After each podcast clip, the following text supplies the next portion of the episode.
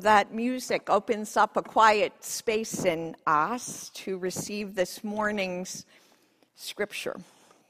Quite fitting, actually, a quiet space to receive this word about Jesus' presentation in the temple. So, as the Gospel of Luke, this is the story that follows the shepherds and the angels.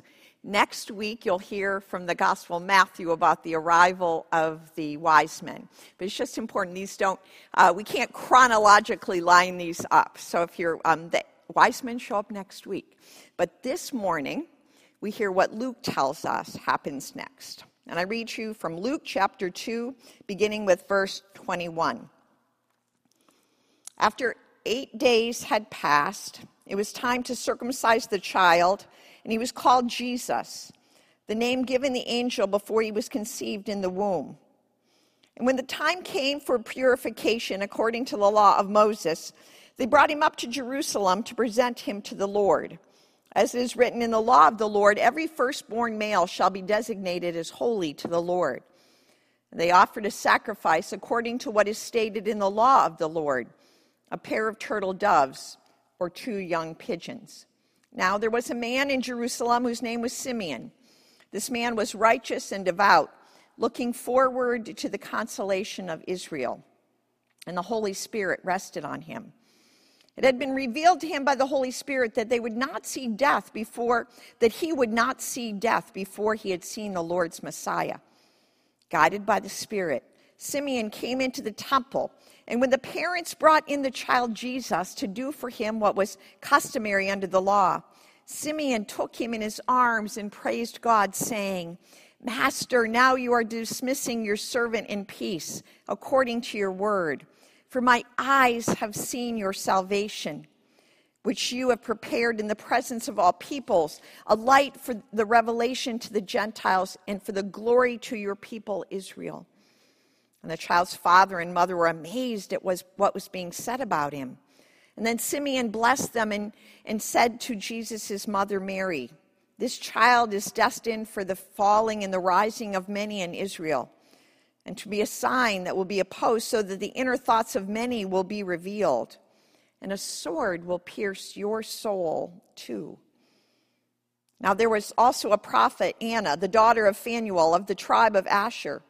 She was of great age, having lived with her husband seven years after her marriage, and then as a widow to the age of 84. She never left the temple, but worshiped there with fasting and prayer night and day. And at that moment, she came and began to praise God, to speak about the child to all who were looking for the redemption of Israel. This is the word of God for the people of God. Thanks be to God. Let us pray. Oh God, thank you this morning for a story about holy ones who've been waiting, who've been faithful. Inspire in us this kind of faithfulness this day, that we might wait for you and for your coming daily into our lives. Amen. This is a strange Sunday in the life of the church, the Sunday between Christmas and New Year's. Back in the day, and some of you gathered here will remember this, when large churches like Stone had more than one pastor, it was typically the associate pastor who preached on the Sunday after Christmas, giving the senior pastor the Sunday off. After all, how many people are really going to be in church on the Sunday after Christmas? That was sort of the argument that would be given. And so you can have the associate preach on that Sunday. It's an in between kind of a day. Some folks, and just talking to you all here in the sanctuary this morning, some folks have already had Christmas. You're done. You're on to leftovers and return of gifts. Others are still in the middle of visits and celebrations with family and friends. Some have time off this week, others haven't had a day off or maybe on in months. It's a strange kind of Sunday because while some are done with Christmas And Valentine's candies are already on sale in some of our local stores. The church says Christmas has just begun. Now, today we heard that story from the Gospel of Luke about Jesus' presentation in the temple. Next week, we'll hear from Matthew what we call the Epiphany, the coming of the wise men from the east. The invitation into our story this morning is to extend Christmas just a little bit longer, to pay attention just a little bit closer, to see if we, like Simeon and Anna, in this week that will unfold in this year that is nearly upon us, if we could find ourselves again able to be awed and amazed. Even when we're weary of this whole season that we've been in. The gospel lesson you heard this morning is not uh, one you typically find on Christmas cards, nor is it retold in many, if any, of the children's uh, Bibles. I looked here in our Spark um, Kids Bible and no, no mention of Simeon and Anna. Mary and Joseph bring Jesus to the temple to be presented to the Lord, and they bring their two turtle doves.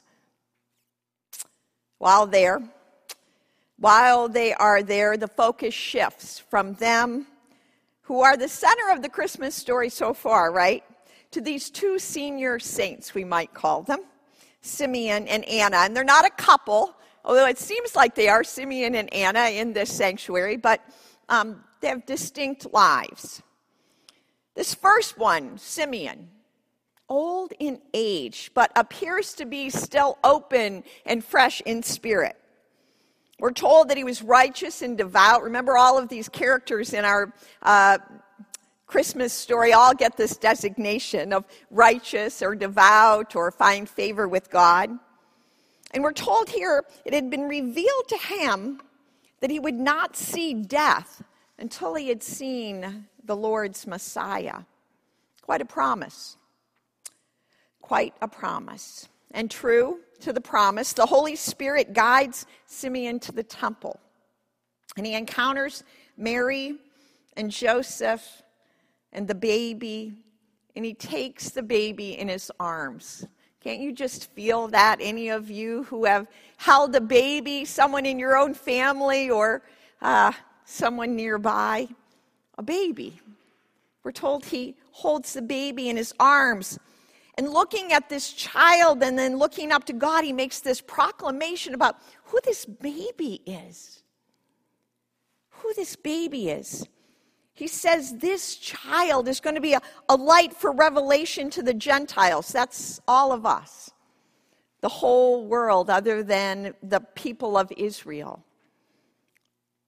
He says, the light of revelation to the Gentiles and the glory to your people, Israel. It's this proclamation about a promise fulfilled to Simeon, and Simeon is amazed. He's amazed. He's in awe, and he, and he offers up those words of thanks to God. We don't know what happens next, right? We don't get to follow up, but we are certain that God's promise to him was fulfilled, that he died in peace, having seen the Messiah. I wonder along the way, like many of us who have uh, been aging, more noticeably, maybe of late, this righteous and devoutness, but as someone who'd been waiting for a long time, human, I wonder if he had doubts too, right? I wonder if he doubted sometime as he aged year after year after year, really, God? Really? I'm not going to die until I see the Messiah? I wonder. Because if he did doubt, then surely the amazement was more profound. And then there's Anna, and she's called the prophet. I love that. Because very seldom in Scripture do we hear about women pronounced as prophets. She was a prophet. We're told she was 84, but there's more than that. It said she was widowed after only been married for seven years. So she would have been a very young woman when she was widowed. And since that time, she had committed herself to being in the temple, to fasting and in prayer day and night. Day and night. Now, there's no Holy Spirit promised to her, just a consistency on her part in prayer, in fasting, in worship.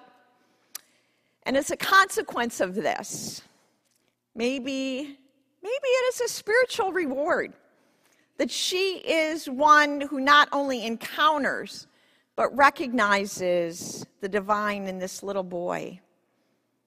For both Simeon and Anna, this story is so marvelous and full of awe. For they knew and they kept the religious practices of their day. They grew old in confidence and, like I said, possibly in doubt along the way. They were humans.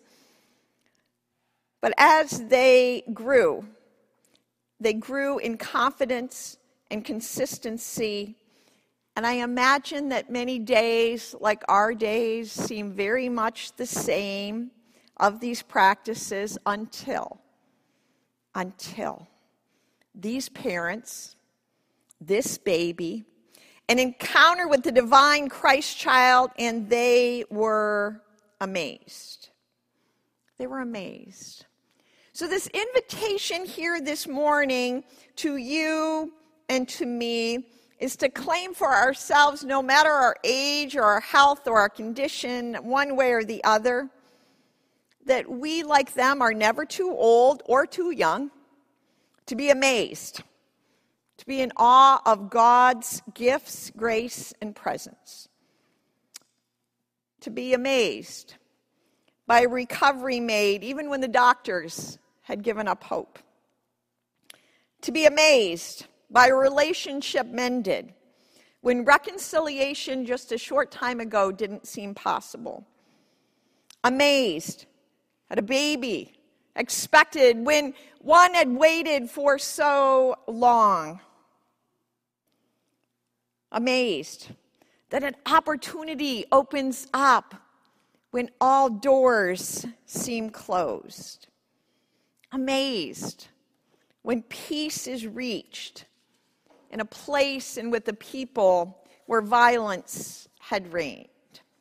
So, on this in between Sunday, between Christmas and New Year's, between 2021 and yes, 2022, in a story about old people and a new baby, I encourage you and me and all of us together this day to be open to awe and to amazement.